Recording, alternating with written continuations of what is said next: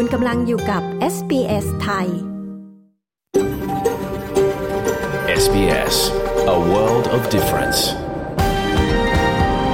You're with SBS Thai on mobile, online and on radio คุณกำลังฟัง SBS ไทยทางโทรศัพท์มือถือออนไลน์ และวิทยุ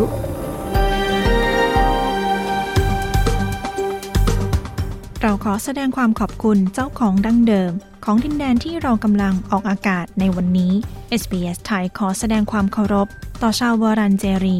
วอยเวอรัง จากชาติคูลินและต่อผู้อาวุโสทั้งในอดีต และปัจจุบัน และเรายังตระหนักถึงเจ้าของดั้งเดิม ของดินแดนชาวอบอริจิน และชาวเกาะช่องแคบทอร์เรส ทั่วประเทศที่คุณกำลังรับฟังเราในวันนี้ด้วย สวัสดีค่ะ คุณกำลังฟังรายการ SBS ไทยนะคะ ในวันจันทร์ที่ 9 ตุลาคม พุทธศักราช 2566 คริสตศักราช 2023 กับดิฉันชลดากรมยินดีค่ะ เรากำลังออกอากาศสดนะคะ จากห้องส่งที่เมืองเมลเบิร์น ประเทศออสเตรเลีย แล้ววันนี้เป็นวันแรกที่รายการออกอากาศเวลาบ่าย 2 14.00 นาฬิกาค่ะ ฟังตัวอย่างรายการวันนี้กันก่อนค่ะ It is actually the biggest peacetime logistical event in Australia, so it's absolutely massive. Um, we're well run, well versed in it because we do it every three years for a federal election, and a referendum is pretty similar in how that works. สัปดาห์สุดท้ายนะคะ ก่อนที่จะมีการลงประชามติ Indigenous Voice to Parliament ฟังการเตรียมการของคณะกรรมการการเลือกตั้งแห่งออสเตรเลีย และผลโพลค่ะว่าประชากรออสเตรเลีย มีแนวโน้มว่าจะโหวตอย่างไรในครั้งนี้ค่ะ ว่าเราจะตั้งโกว่าเราจะทำอะไรแล้วต้องพยายามโปรเกรสเพื่อที่จะไปถึงโกนั้นให้ได้ แล้วมันจะเป็นโกที่ต้องค่อนข้างที่จะจับต้องได้ สามารถเห็นผลวัดผลได้ ไม่ใช่การยกอะไรมาลอยๆแล้วบอกว่าแบบจะทำให้ดีที่สุดเนี่ยคงไม่ใช่การแข่งขันนะคะมีหลายประเภท วันนี้มีบทสัมภาษณ์ของทีมคนไทยค่ะ ที่เข้าร่วมแข่งขันไอเดียธุรกิจ จัดโดยมหาวิทยาลัยซิดนีย์นะคะ จาก 200 กว่าทีม ตอนนี้ผ่านเข้า 10 ทีมสุดท้ายแล้วค่ะ ฟังรายละเอียดในช่วงสัมภาษณ์นะคะ ตอนนี้ไปฟังสรุปข่าวที่ออสเตรเลียกันก่อนค่ะ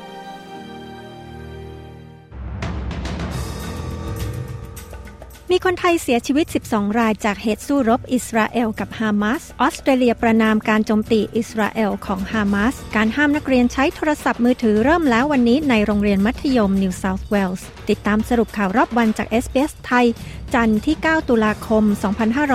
2566 กับดิฉัน ปริสุทธ์สดใสค่ะ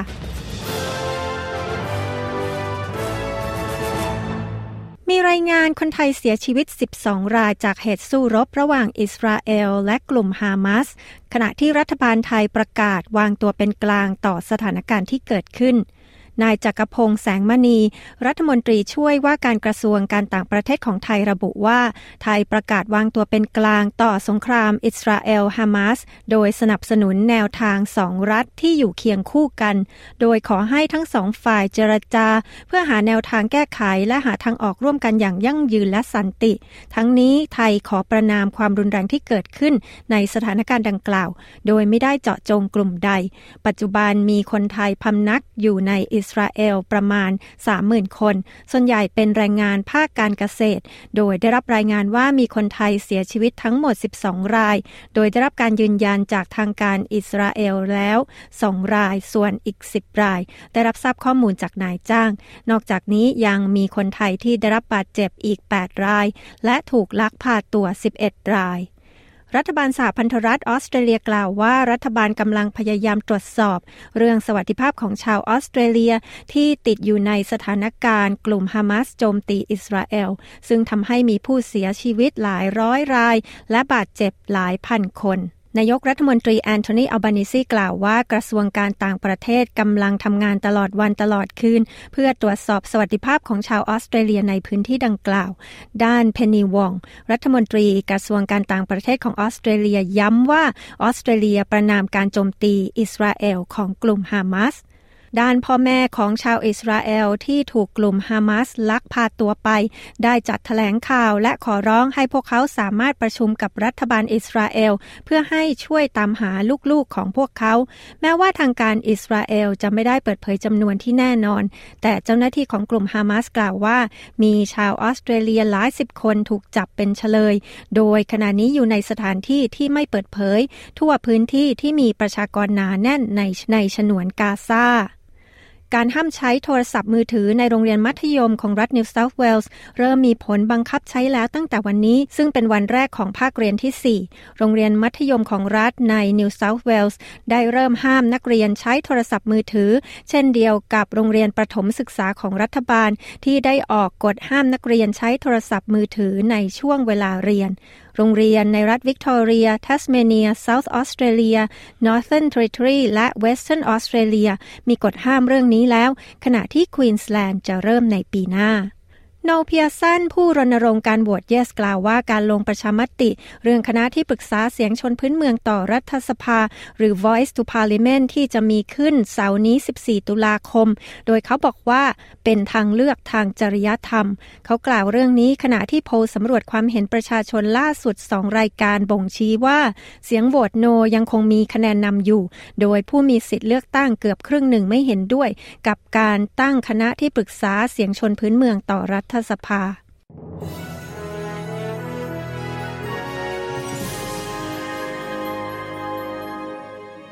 ไปดูอัตราแลกเปลี่ยนเงินตราระหว่างประเทศในวันนี้นะคะ 1 ดอลลาร์สหรัฐเท่ากับ 36 บาท 97 สตางค์ 1 ดอลลาร์ออสเตรเลียเท่ากับ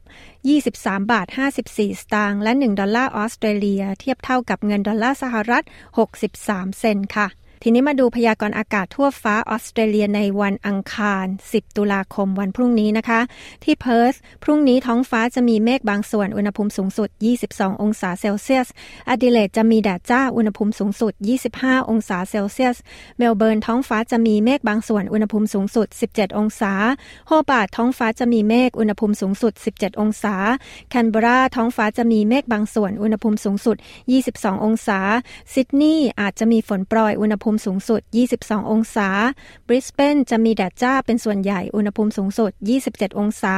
ดาร์วินพรุ่งนี้อาจมีฝนโปรยอุณหภูมิสูงสุด 34 องศาเซลเซียสค่ะ ทั้งหมดนี้คือสรุปข่าวรอบวันจาก SBS ไทย จันทร์ที่ 9 ตุลาคม พุทธศักราช 2566 ดิฉัน ปริสุทธ์สดใส รายงานค่ะ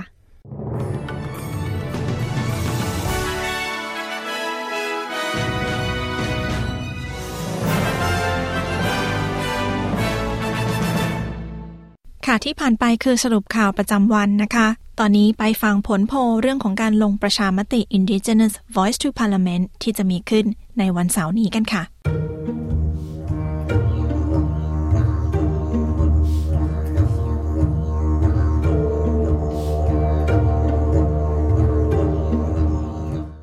สัปดาห์นี้เป็นสัปดาห์สุดท้าย ก่อนที่จะมีการลงประชามติ Indigenous Voice to Parliament ซึ่งจะมีขึ้นในวันเสาร์ที่ 14 ตุลาคมนี้นะคะ เป็นสัปดาห์สุดท้ายของการรณรงค์หาเสียง และประชากรออสเตรเลียจะเป็นผู้ตัดสินใจ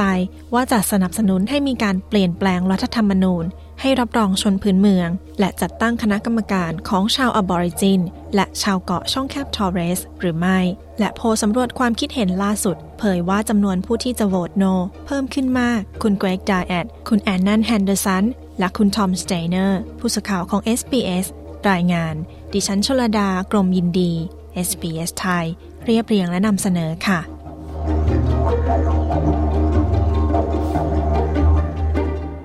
การลงประชามติเสียงของชนพื้นเมืองสู่สภา หรือ Indigenous Voice to Parliament จะมีขึ้น ในวันเสาร์ที่ 14 ตุลาคมนี้ ประชากรออสเตรเลียจะเป็นผู้ออกเสียงว่าจะสนับสนุน หรือออกเสียงว่า yes หรือไม่สนับสนุน ออกเสียงว่า no กับข้อเสนอที่ให้แก้ไขรัฐธรรมนูญ เพื่อรับรองชนชาติแรกของออสเตรเลีย โดยให้มีการจัดตั้งคณะกรรมการเสียงชนพื้นเมือง ชาวอบอริจิน และชาวเกาะช่องแคบทอร์เรส และในสัปดาห์สุดท้ายของการรณรงค์นะคะ โพลสำรวจความคิดเห็น ระบุว่าจำนวนผู้สนับสนุนให้ออกเสียง No เพิ่มมากขึ้นค่ะ คุณแพทคาลานัน จากคณะกรรมการการเลือกตั้งแห่งออสเตรเลีย กล่าวว่าสิ่งที่จะเกิดขึ้นในวันเสาร์นี้เป็นสิ่งสำคัญ It is actually the biggest peacetime logistical event in Australia, so it's absolutely massive. Um, we're well right, well versed in it. because นี่ we do คือ it งาน every ใหญ่ three ของ years การ for ขนส่งในออสเตรเลีย เป็นงานที่ใหญ่มาก เราเชี่ยวชาญเรื่องนี้ดี เพราะเราจัดการเลือกตั้งทุกๆ 3 ปี และการลงประชามติ เป็นการทำงานที่คล้ายกัน รวมถึงการจัดหาทรัพยากรให้แก่ศูนย์เลือกตั้ง และคูหาลงคะแนนเสียงในบริเวณตัวเมือง และแถบภูมิภาค เรายังมีการออกเสียงทางไกลด้วย เราอยู่ทั่วประเทศ และทำงานเพื่อให้แน่ใจว่าทุกคนสามารถออกเสียงได้ รวมถึงชุมชนที่อยู่ห่างไกล ซึ่งเราต้องใช้ความพยายามอย่างมาก บางครั้งเราต้องใช้เรือ ใช้เครื่องบินขนาดเล็ก หรือเฮลิคอปเตอร์ เพื่อลำเลียง คุณคาลานันกล่าว และการนับคะแนนจะเริ่มต้นทันทีที่คูหาลงคะแนนปิด คุณคาลานันกล่าวว่า มีโอกาสที่ผลการลงประชามติ จะไม่เป็นเอกฉันท์ภายในคืนวันเสาร์ที่ 14 ตุลาคม เนื่องจากคณะกรรมการการเลือกตั้ง ยังคงต้องรอการออกเสียงของประชาชน ที่ลงทะเบียนออกเสียงทางไปรษณีย์อย่างน้อย 1.2 ล้านคนค่ะ It's really hard to predict what's going to happen there, but I would say to people be prepared for there, for there to potentially not be a result on the night. Um, the reason why a lot of postal votes มันเป็นเรื่องยากที่จะคาดเดาวว่าจะเกิดอะไรขึ้น แต่ผมสามารถบอกกับผู้ที่รอผล ว่าอาจจะยังไม่สามารถสรุปได้ในคืนนั้น เหตุผลเพราะการออกเสียงทางไปรษณีย์จะใช้เวลานานกว่าเล็กน้อย ตามกฎหมายแล้วเราต้องรอเอกสารการออกเสียงทางไปรษณีย์เป็นเวลา 13 วัน คุณคาราแนนอธิบายสำหรับผลการลงประชามติ หากจะประสบความสำเร็จต้องได้รับเสียงข้างมาก2ระดับ นั่นคือได้รับเสียงข้างมากของประชากรในระดับประเทศ และเสียงข้างมากในระดับรัฐ ศาสตราจารย์แอนทูมีจากมหาวิทยาลัยซิดนีย์กล่าวว่าแม้การลงประชามติครั้งนี้จะได้รับเสียงข้างมากจากทั้งสองระดับ แต่ก็ยังคงต้องใช้เวลาอีกหลายปี กว่าที่โครงการ Voice จะกลายเป็นความจริง This might take a while. It could take a year, it could take longer. I would imagine that the Albanese government would want to get it done during this term. เรื่องนี้อาจจะต้องใช้เวลาสักหน่อย อาจจะเป็นปี หรือนานกว่านั้น ฉันคาดว่ารัฐบาลของนายอัลบานีซี จะต้องการที่จะทำให้สำเร็จในช่วงวาระที่ยังเป็นรัฐบาล เพื่อให้แน่ใจว่าได้ดำเนินโครงการนี้ได้เสร็จสิ้น ในอดีตนั้นการจัดตั้งองค์กร เช่นศาลสูงแห่งออสเตรเลีย ใช้เวลาหลายปี นับตั้งแต่จุดที่รัฐธรรมนูญกำหนดให้มีองค์กรเหล่านี้ คุณทูมี่กล่าว และคุณคาราแนน กล่าวว่าประชากรออสเตรเลียหลายล้านคน ไม่เคยออกเสียงในการลงประชามติมาก่อน และ AEC มีคำตอบเกี่ยวกับกระบวนการนี้ค่ะ I think that in general, the fact that we haven't had a referendum in so long, there's just a lot of genuine confusion or questions about what actually is a referendum. So some of the things we've been ผม seeing คิด a lot ว่า this ด้วย year ความ is จริง questions ที่ว่า about เราไม่มีการลงประชามติมาเป็นเวลานาน มันจึงมีความสับสน และมีคำถามมากมาย ว่าการลงประชามติแท้จริงแล้วคืออะไร หนึ่งในหลายสิ่งที่เราได้เห็นในปีนี้คือคำถามที่ว่าการลงประชามติเป็นเรื่องจำเป็นหรือไม่คำตอบก็คือใช่ และผลลัพธ์ก็เช่นกัน คุณต้องลงประชามติอีกครั้ง เพื่อเปลี่ยนแปลงผลของการลงประชามติก่อนหน้านี้ และการลงประชามติเป็นภาคบังคับด้วย ดังนั้นคุณต้องเข้าร่วม และออกเสียงด้วยวิธีใดก็ได้ มันไม่ได้แตกต่างจากการเลือกตั้งระดับสหพันธรัฐเท่าไหร่ คุณคาราแนนกล่าว อย่างไรก็ตามโพลผลการสำรวจขณะนี้ ชี้ว่าฝ่ายที่สนับสนุนให้ออกเสียงโน ได้รับเสียงสนับสนุนมากกว่า โพลอย่างเช่นของรอยมอร์แกน ซึ่งสอบถามประชาชน ระหว่างวันที่ 25 ถึง 30 กันยายน ได้เผยผลสำรวจเมื่อวันที่ 5 ตุลาคมที่ผ่านมา ระบุว่า 46%จะโหวตโน เมื่อเทียบกับผู้ที่จะโหวต yes ซึ่งมี 37%ขณะที่อีก 17%ยังคงไม่สามารถตัดสินใจได้ว่าจะโหวตอย่างไรค่ะ คุณผู้ฟังสามารถหาข้อมูลเพิ่มเติม ได้ที่เว็บไซต์ของ SBS ไทยนะคะ หรือเว็บไซต์ของ SBS Voice Referendum หรือไปที่เว็บไซต์ของคณะกรรมการการเลือกตั้งแห่งออสเตรเลีย aec.gov.au ค่ะ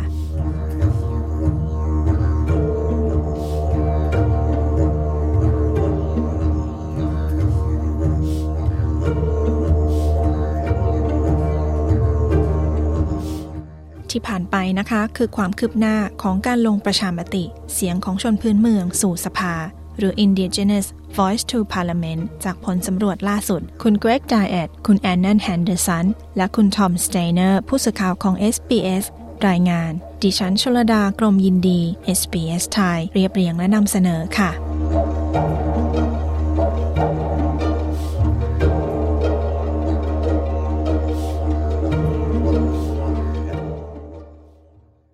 คุณกำลังอยู่กับ SBS ไทย คุณกำลังฟังรายการ SBS ไทยนะคะ เรากำลังออกอากาศสดจากห้องส่งที่เมืองเมลเบิร์น ประเทศออสเตรเลียค่ะ รายการ SBS ไทยเปลี่ยนเวลาออกอากาศสดมาเป็นเวลา 14.00 นาฬิกา และรายการเวลา 22.00 นาฬิกาจะเป็นรายการย้อนหลังแทนค่ะ รายการของเรามีทุกวันจันทร์และวันพฤหัสบดีนะคะ และรายการวันจันทร์กับดิฉัน ชลดากรมยินดีค่ะ คุณผู้ฟังฟังรายการสดเวลา 14.00 นาฬิกาได้ทางช่อง SBS Radio ช่องที่ 3 นะคะ ฟังทางโทรทัศน์ดิจิทัล ช่อง 303 หรือผ่านแอป SBS Audio ค่ะ และรายการย้อนหลังเวลา 22.00 นาฬิกา ฟังได้ทางช่อง SBS Radio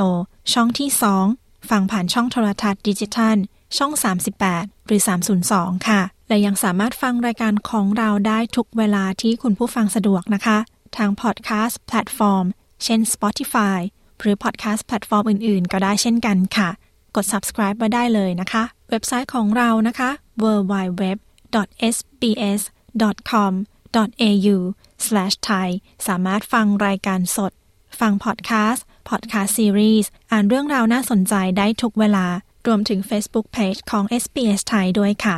ตอนนี้ไปฟังข่าวสายตรงจากประเทศไทยกันก่อนค่ะ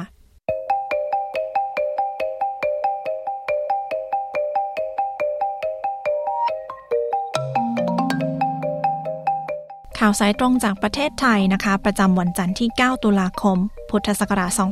2566 ความคืบหน้าในการให้ความช่วยเหลือคนไทยที่อิสราเอล และการปฏิบัติภารกิจที่ต่างประเทศ ของนายกรัฐมนตรีเศรษฐาทวีสิน คุณชาดาสมบูรณ์ผลผู้สื่อข่าวของ SBS ประจำประเทศไทยมีรายละเอียดค่ะ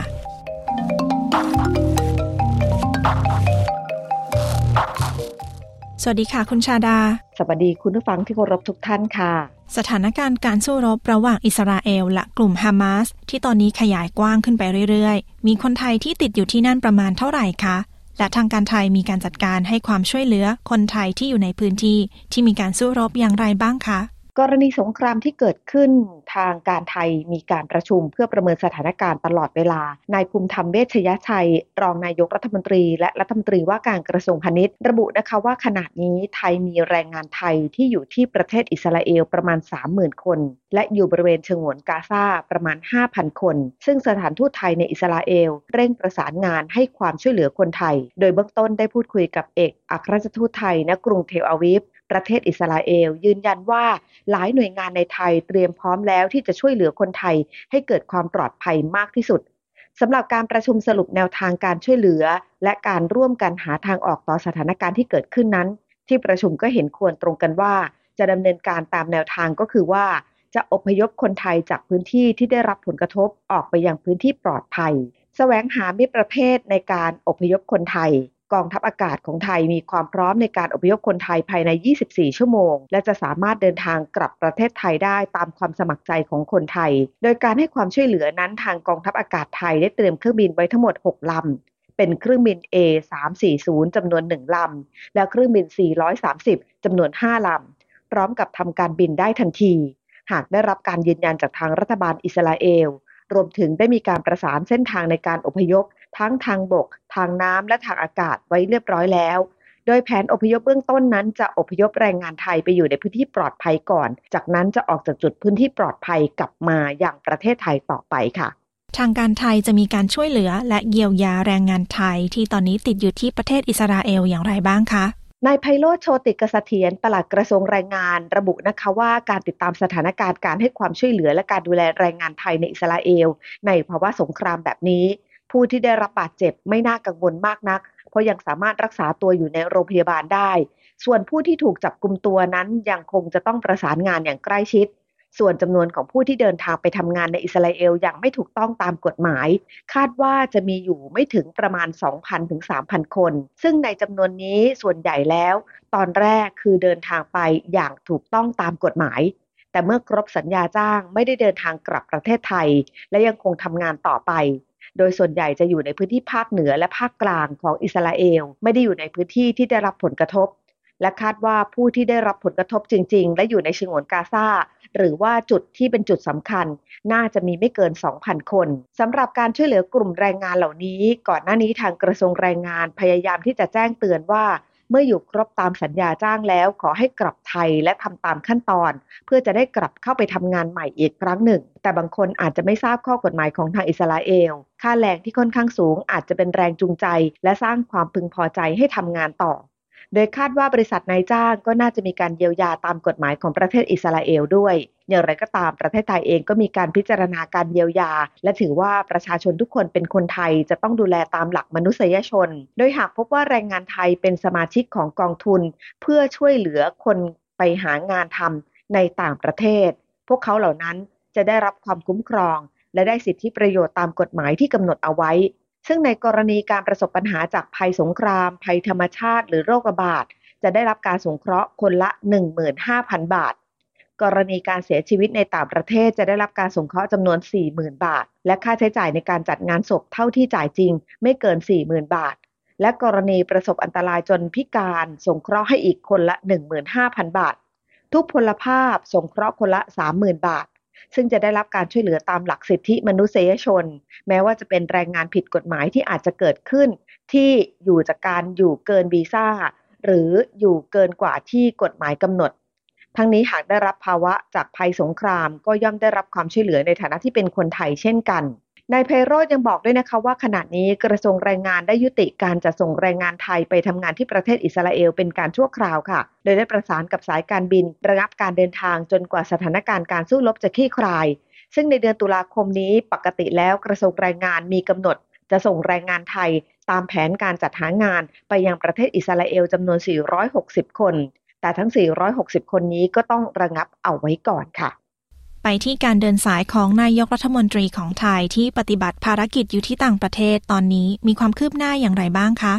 สำหรับภารกิจของนายกรัฐมนตรีนายเศรษฐาทวีสินนั้นมีกำหนดที่จะเยือน เขตบริหารพิเศษฮ่องกง สาธารณรัฐประชาชนจีน ประเทศบรูไนดารุสลาม ประเทศมาเลเซีย และประเทศสิงคโปร์อย่างเป็นทางการตั้งแต่วันที่ 8 จนถึง 12 ตุลาคมนี้ โดยประเทศแรกเขตแรกที่นายเศรษฐาเดินทางเยือนถึงก็คือเขตบริหารพิเศษฮ่องกง นายเศรษฐาทวีสินนายกรัฐมนตรี และรัฐมนตรีว่าการกระทรวงการคลัง ได้หารือกับภาคธุรกิจ รวมถึงผู้บริหารของสนามบิน เขตปกครองพิเศษฮ่องกง ซึ่งถือว่าเป็นสนามบินที่มีประสิทธิภาพ และประสบความสำเร็จอย่างสูงสุด เป็นศูนย์กลางที่สะดวกสบาย และก็เป็นส่วนหนึ่งในการดำเนินการเพื่อให้ประสบความสำเร็จในการขยายการขนส่งไปสู่ภูมิภาคต่างๆ ด้วย ทั้งนี้ไทยเองได้มีการหารือเรื่องของภาคการขนส่ง รวมไปถึงเรื่องการท่องเที่ยว ขณะเดียวกันยังได้หารือกับผู้บริหารของธนาคาร HSBC ซึ่งถือว่าเป็นหนึ่งในธนาคารที่ใหญ่ที่สุดของโลก ซึ่งอยากจะให้ไทยมาจัดรถโชว์ที่ฮ่องกงและตะวันออกกลาง เพราะว่าธนาคารดังกล่าวนั้นมีการทำธุรกรรมสูงที่สุดในตะวันออกกลางซึ่งที่ผ่านมาไทยไม่ได้มีการจัดรถโชว์มานานมากแล้ว นายกรัฐมนตรีได้หาลือกับตลาดหลักทรัพย์ด้วยเกี่ยวกับกรณีที่จะเกิดขึ้น ว่าอาจจะจัดรถโชว์ได้หลังจากเสร็จสิ้นปีใหม่ไปแล้ว โดยตะวันออกกลางจะเสนอให้มีการไปจัดรถโชว์ทั้งที่กาตาร์ UAE และซาอุดีอาระเบีย ซึ่ง 3 ประเทศนี้ถือเป็น 3 ประเทศหลักที่สามารถจัดการบริหารในการให้ต่างชาติมาร่วมลงทุน และก็สามารถที่จะจัดงานลงทุนข้ามชาติ จัดการรถโชว์ และมอบหมายให้ตลาดหลักทรัพย์ไปพิจารณาได้อย่างไรก็ตามในภาคของธุรกิจของฮ่องกงเอง นายกรัฐมนตรีต้องการให้มีการลงทุนของประเทศ โดยมีการลดขั้นตอนต่างๆ ลดความซ้ำซ้อน เพิ่มศักยภาพในการลงทุนด้านการท่องเที่ยว การเงินภาคอุตสาหกรรม โดยเสนอให้ไทยนั้นสถาปนาตัวเองเป็นพี่ใหญ่ในภูมิภาคอาเซียน เพื่อจะตั้งให้ไทยเป็นความเหมาะสมในการที่จะเจรจากับฮ่องกงและพูดคุยถึงการลงทุนต่างๆ ร่วมกัน ทั้งนี้ไทยเองได้รับคำชื่นชมนะคะ ว่ามีการผลักดันเรื่องของนโยบายวีซ่าฟรีให้กับนักท่องเที่ยวชาวจีน และนายกรัฐมนตรีมองว่านี่จะเป็นจุดหนึ่งค่ะ ที่จะทำให้การลงทุนและการขยายตัวของการท่องเที่ยวไทยนั้นเติบโตขึ้นมากในช่วงของไฮซีซั่นนี้ ในขณะเดียวกันในอีก 2 สัปดาห์ข้างหน้า ก็จะมีการออกแพ็กเกจท่องเที่ยวเพื่อขยายการท่องเที่ยวมากขึ้นรวมจะถึงมีมาตรการทางภาษี เพื่อจะทยอยออกมาเพื่อช่วยเหลือทั้งนักลงทุนชาวต่างชาติ และนักลงทุนชาวไทยด้วย ดิฉันชาดาสมบูรณ์ผลรายงานข่าวสำหรับ SBS ไทย รายงานจากกรุงเทพมหานครค่ะ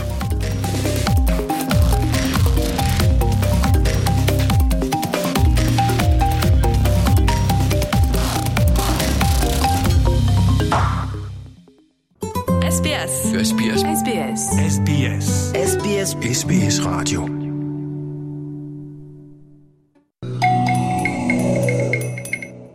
คุณกำลังฟังรายการ SBS ไทยกับดิฉันชลดากรมยินดีค่ะ ช่วงนี้เราไปฟังบทสัมภาษณ์นะคะ ของทีมคอลลาโบ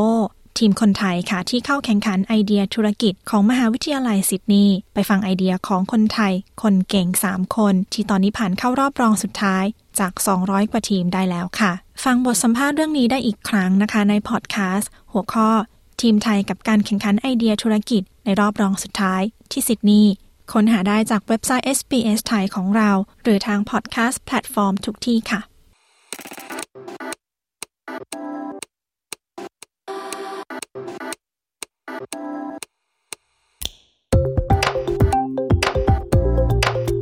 ไปทำความรู้จักกับทีมไทยที่เข้าแข่งขันไอเดียธุรกิจ กับโครงการ Genesis Program จัดโดยมหาวิทยาลัยซิดนีย์ผู้ชนะจะได้เงินรางวัล 30,000 ดอลลาร์ และรางวัลอื่น ๆ อีกมากมายนะคะ ไปพูดคุยกับคุณชันชนกทัชทรงธรรม คุณวิทวิน ไกรเสถียรไพศาล และคุณสืบตระกูลกองเรืองกิจที่ลงแข่งในชื่อทีมคอลลาโบค่ะ ดิฉันชลดากรมยินดี SBS ไทย รายงานค่ะ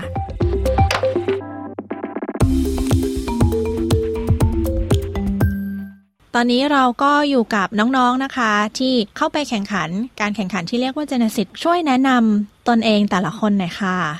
สวัสดีค่ะอลิสค่ะ ก็อลิสเป็น Data Analyst นะคะ อยู่ใน Financial Services Industry ของออสเตรเลียมาประมาณ 7 ปีแล้วค่ะ แล้วก็เคยทำงาน Big Four ด้วยแต่หลักๆ ก็คือทำอยู่ในวงการ Data เนี่ยแหละค่ะ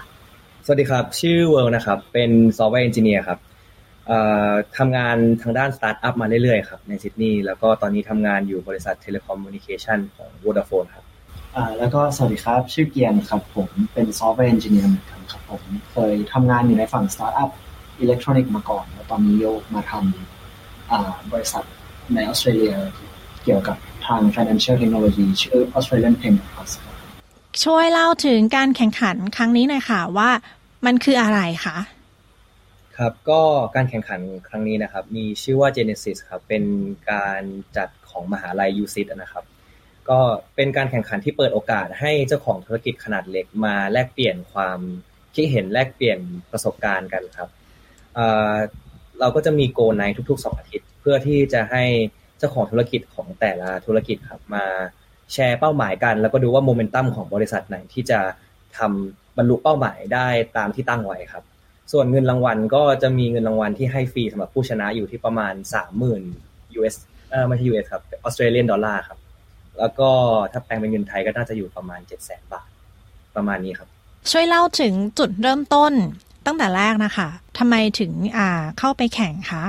ก็จุดเริ่มต้นคือจะมาเป็นที่พี่อลิสเลยครับ พอดีพี่เขาเป็นคนที่มีประสบการณ์ที่สุดในกลุ่มพวกเราสามคนเนาะแล้วเขาก็ได้มีประสบการณ์การสร้างบริษัทอยู่แล้ว แล้วก็ เขาได้เห็นปัญหาในธุรกิจปัจจุบันของออสเตรเลียว่าอินฟลูเอนเซอร์กับร้านอาหารไทยครับมีการมีปัญหาในการ communicate กันระหว่างเวลาทำดีลหรือเวลาจะโปรโมทสินค้า พวกผมก็เลยที่เป็น software developer ครับก็เลยเข้ามาเรียนรู้ปัญหา แล้วก็คิดว่ามันมีโอกาสที่จะแก้ปัญหานี้เกิดขึ้น ช่วยเล่าอธิบายเป็นรายละเอียดหน่อยได้ไหมคะ สมมุติว่าเราชนะแล้วเราสามารถนำไปใช้ได้จริงเนี่ย คือมันจะช่วยยังไงบ้างคะ เป็นรายละเอียดนิดนึงค่ะ ก็คืออ่าหลักๆ คือว่าเพราะว่าหนูอะอลิซามีประสบการณ์ทำ marketing agency มาใช่ไหมคะ เพราะฉะนั้นก็เลยเห็น pain point ของร้านอาหารทีเนี้ยก็เลยหาทีม software developer สองคนคนไทยคนเก่งของเรา ก็สิ่งที่พยายามจะทำอะค่ะ ก็คือว่าปกติแล้วเนี่ยร้านอาหารเนี่ยที่ลูกค้าของลิสที่เคยดูแลค่ะ เขาก็จะเหมือนเชิญอินฟลูเอนเซอร์เชิญคนดังในอินเทอร์เน็ตอะค่ะมาทานอาหารที่ร้านเพื่อชิมแล้วก็รีวิว สมมติว่าเขาชอบเขาก็จะรีวิวดีๆ ให้เนาะแล้วก็คนที่เป็น follower ของเขาเนี่ยก็จะตามมาทาน ก็เหมือนเป็นการโปรโมทร้านในทางหนึ่ง ไม่ว่าร้านจะออกเมนูใหม่ หรือว่าเป็นร้านเปิดใหม่ หรือว่าเป็นช่วงแบบหน้าฝนที่ช่วงนั้นเขาแบบกำลังซบเซาเขาก็จะใช้อินฟลูเอนเซอร์เนี่ยค่ะ เพื่อมาช่วยโปรโมทร้าน ก็ influencer marketing จริงๆ เป็นอะไรที่ดังมากที่ไทยอยู่แล้ว แล้วก็เอเจนซี่หลายเจ้าก็ทำแล้ว แต่ว่าที่เนี่ยเหมือนมันยังไม่ค่อยมีการโปรโมทในด้านนี้แล้วอลิสก็รู้สึกว่า หลาย ๆ ครั้งเนี่ยเวลาเราเชิญอินฟลูเอนเซอร์ไปอะค่ะ มันก็จะมีปัญหาในเรื่อง booking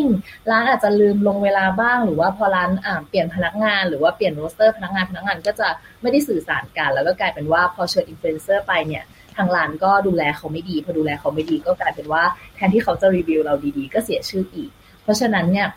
แอปเนี้ยที่เราตั้งใจจะสร้างแล้วเอาไปส่งแข่งเนี่ยมันคือไอเดียหลักของมันก็คือว่าเราจะทำให้ process ในการเชิญอินฟลูเอนเซอร์มาเนี่ยค่ะ มัน smooth มากขึ้น แล้วก็เจ้าของร้านก็จะไม่เสียหายทั้งในแง่ของชื่อเสียง แล้วก็ในแง่ของแบบสมมติว่าให้เขามาทานฟรีแล้ว แต่เขาไม่ยอมแบบโพสให้เราหรือเขาไม่ยอมลงให้เราอะไรเงี้ยเจ้าของร้านก็สามารถ track ให้ด้วย เพราะฉะนั้นมันก็จะป้องกันความเสียหายในมุมของต้นทุนต่างๆ ที่เจ้าของร้านเสียไปด้วยค่ะ ช่วยเล่าถึงการแข่งขันในรอบก่อนหน้านี้หน่อยค่ะว่า เกิดอะไรขึ้นบ้าง แล้วก็เครียดไหมมั่นใจไหมกับโครงการ business plan นี้ของเราค่ะ ครับผมก็โดยตัวการแข่งขัน เพราะว่าจริงเราก็อยู่ในการแข่งขันมาประมาณ 4-6 อาทิตย์ได้แล้ว ใช้เวลาในในในช่วงนี้ แล้วก็มีการไปเจอกับทางผู้แข่งขันท่านอื่น ไปเจอกับทางเมนเทอร์ทางผู้จัดโปรแกรม แน่นอนอย่างที่พี่เบลได้อธิบายไปตอนแรกครับว่าการแข่งขันนั่นคือการที่จะปล่อยให้ทางธุรกิจเจ้าของธุรกิจหรือว่า business หรือทีมที่เข้าไปอะค่อนข้างจะเป็นปลายเปิด ว่าเราจะตั้งโกว่าเราจะทำอะไรแล้วต้องพยายาม progress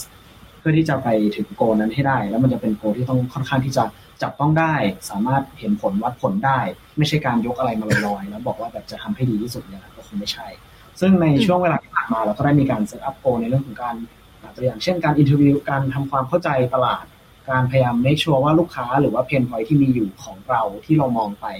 ในปัญหานี้มีอยู่จริงมีคนเจอปัญหานี้มากขนาดไหน แล้วก็ตัว solution ที่เราคิดออกมานั้นนะ make sense หรือว่าทำให้ทางคนที่เจอปัญหาเหล่านี้รู้สึกว่ามันสามารถแก้สิ่งเหล่านี้ได้จริงๆไหมนั่นก็คือสิ่งที่เราทำมา นอกจากนั้นก็จะมีเรื่องของการ develop ตัวซอฟต์แวร์ต่างๆ ในมุมของฝั่ง technical side เหมือนกันครับผม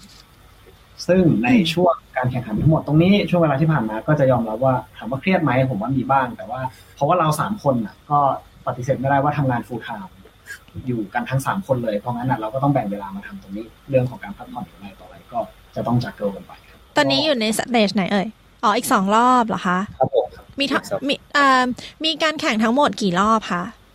มันจะเป็นอย่างนี้ครับ คือตัวโครงการพอเริ่มมาปุ๊บจะมีการเขาเรียกเขาจะใช้คำว่า goal night สิ่งที่เกิดขึ้นของ goal night คือการที่แต่ละทีมตั้งมาว่าสองอาทิตย์นี้จะทำอะไร แล้วเราก็พยายามทำให้ได้ แล้วเราก็ไป update progress จะมีอย่างนี้ทั้งหมดสามครั้ง แล้วพอครบสาม goal night แล้วครับเขาก็จะคัดเลือกถ้าจำไม่ผิดจะเป็นห้าทีม เข้าไปเป็น final pitch สำหรับรอบสุดท้ายอีกครั้งหนึ่งอ๋อ แล้วคือตอนนี้เราผ่าน goal night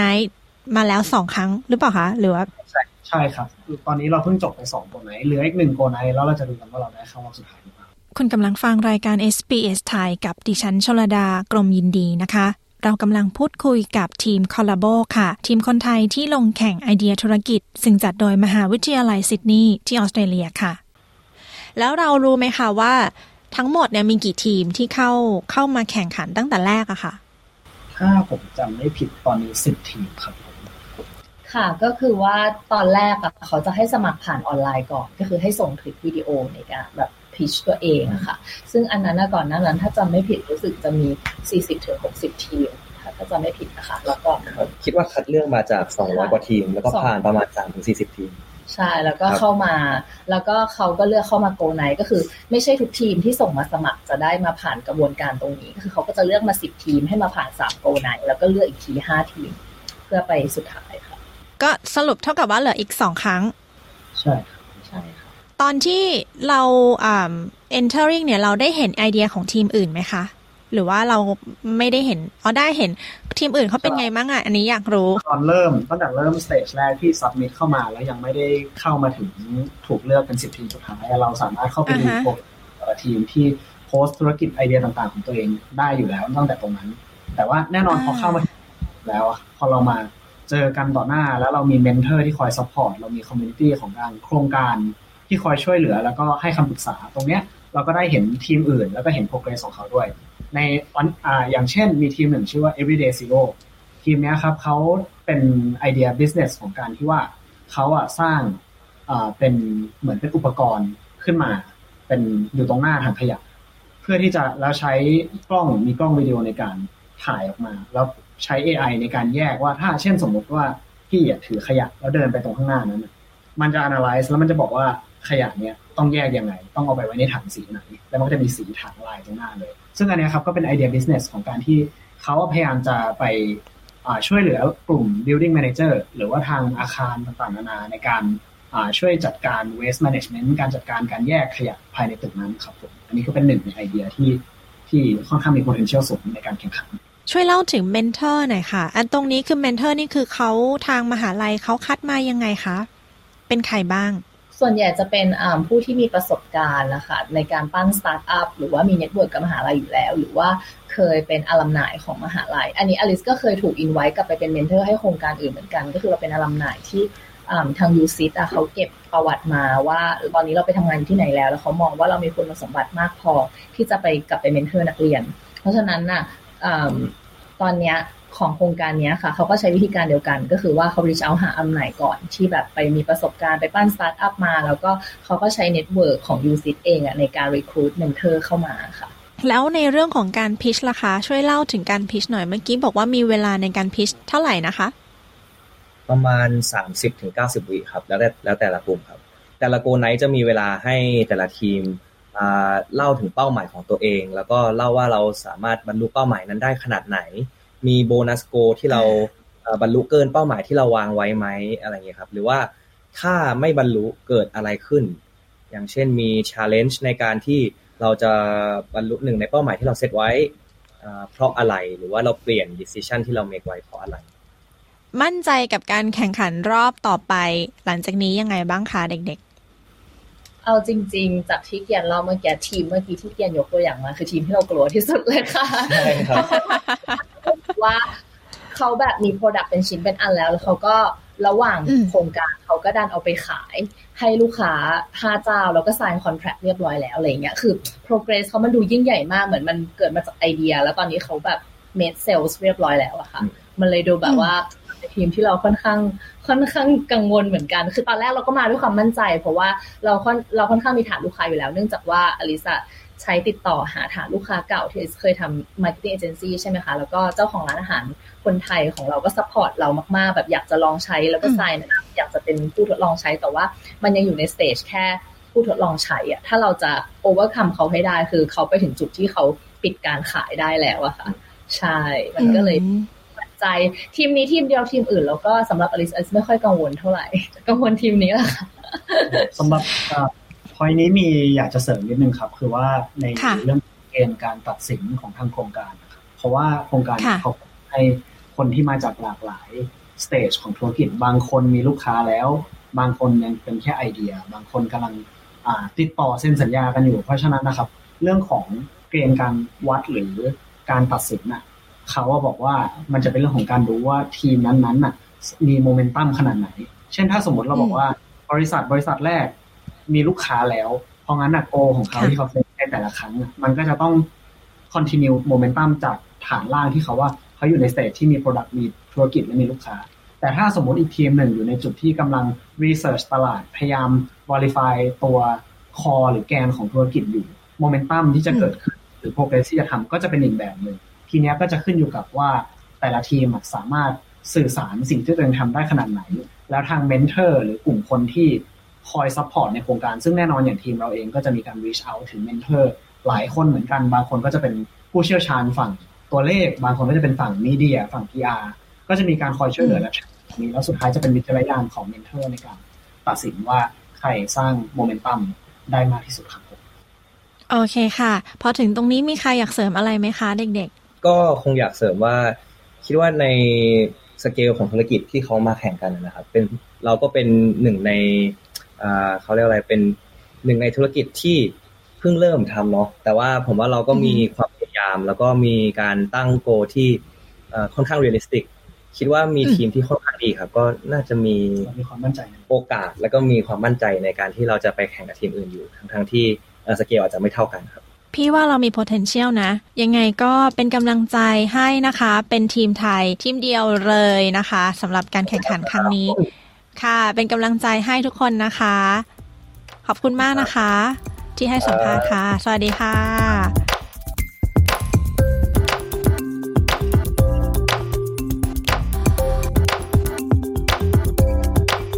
ที่ผ่านไปคือบทสัมภาษณ์ของทีมคอลัมโบนะคะ ทีมคนไทยที่เข้าแข่งขันไอเดียธุรกิจกับมหาวิทยาลัยซิดนีย์คุณอลิส คุณเวิลด์และคุณเกียน ตอนนี้อยู่ในรอบรองสุดท้ายแล้วค่ะ ดิฉันชลดา กรมยินดี SBS ไทย รายงานค่ะ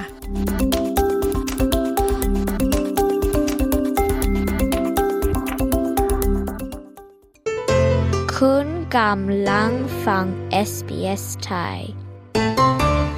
You're listening to SBS Thai คุณกำลังฟังรายการ SBS ไทยกับดิฉันชลดา กรมยินดีค่ะเรียนภาษาอังกฤษกับ SBS วันนี้มีสับสำนวนภาษาอังกฤษนะคะ ในการพูดถึงดนตรีต่อจากเมื่ออาทิตย์ที่แล้วค่ะ ไม่ว่าจะเป็น classical หรือ contemporary ฟังคุณจอสิพาอธิบายนะคะ ว่าแตกต่างกันอย่างไรค่ะ เช่นเคยค่ะ ฟังเรื่องนี้ฉบับเต็มได้ในตอนที่ 38 พูดคุยเกี่ยวกับดนตรี หาฟังได้ทางเว็บไซต์ของ SBS ไทยหรือ SBS Learn English ค่ะ Podcast Series SBS Learn English sbs.com.au forward slash learn English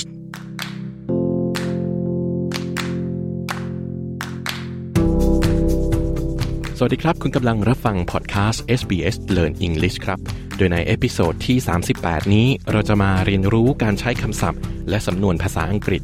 ในการพูดคุยเกี่ยวกับดนตรีร่วมสมัย และดนตรีคลาสสิก และมาเรียนรู้ว่าบทบาทของวาทยากรในวงดนตรีนั้นเป็นอย่างไร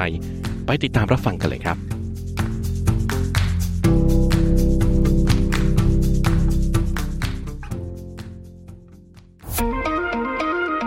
Learning English helps me to talk about music. Contemporary music is modern and reflects current trends and styles, from K-pop and rock to Indian electronic and so much more. Contemporary music is constantly evolving. Classical music, in contrast, has stood the test of time. This means that although it was written in the past, people still love it and still listen to it.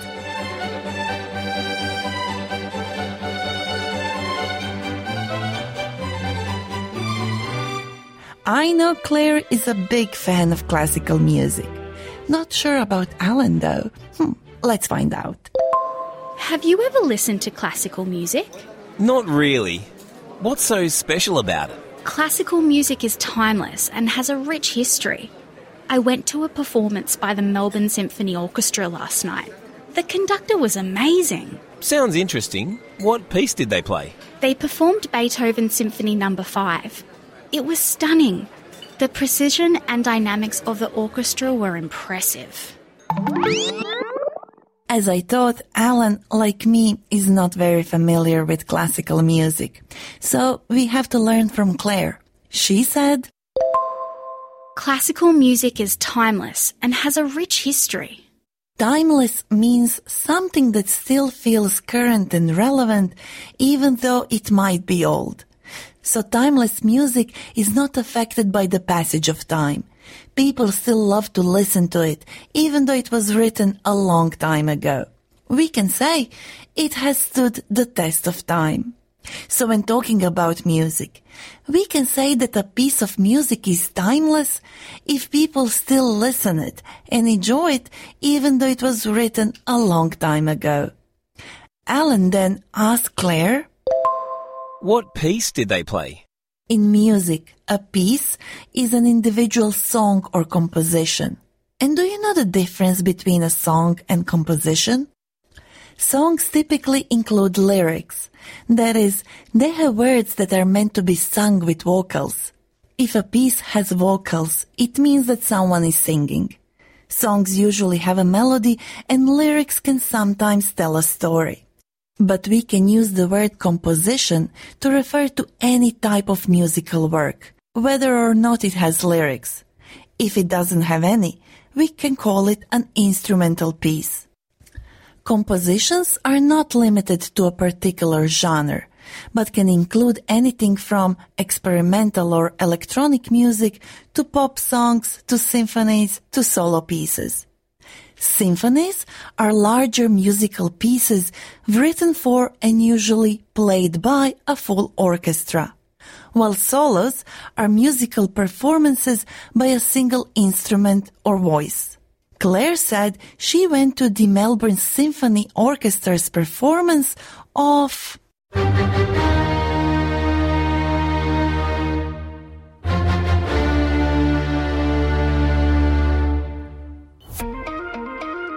For learning notes and transcripts, visit the SBS Learn English website, where you can also find a quiz to test your listening and understanding skills.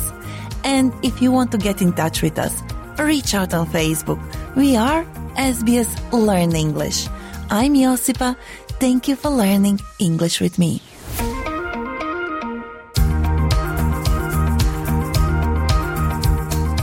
SBS Learn English helps Australians to speak, understand, and connect.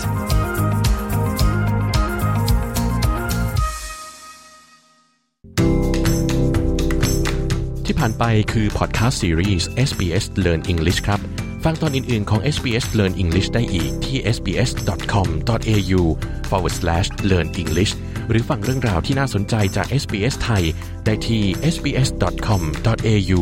forward slash ไทยครับ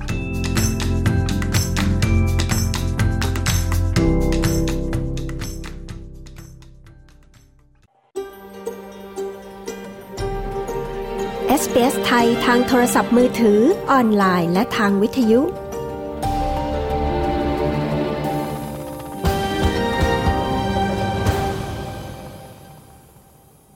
คุณผู้ฟังคะ รายการ SBS ไทย วันนี้หมดเวลาลงแล้วนะคะ ดิฉันและทีมงานในห้องส่ง ขอลาคุณผู้ฟังไปก่อนนะคะ พบกันใหม่ทุกวันจันทร์และวันพฤหัสบดี กับเวลาใหม่ของรายการสด เวลา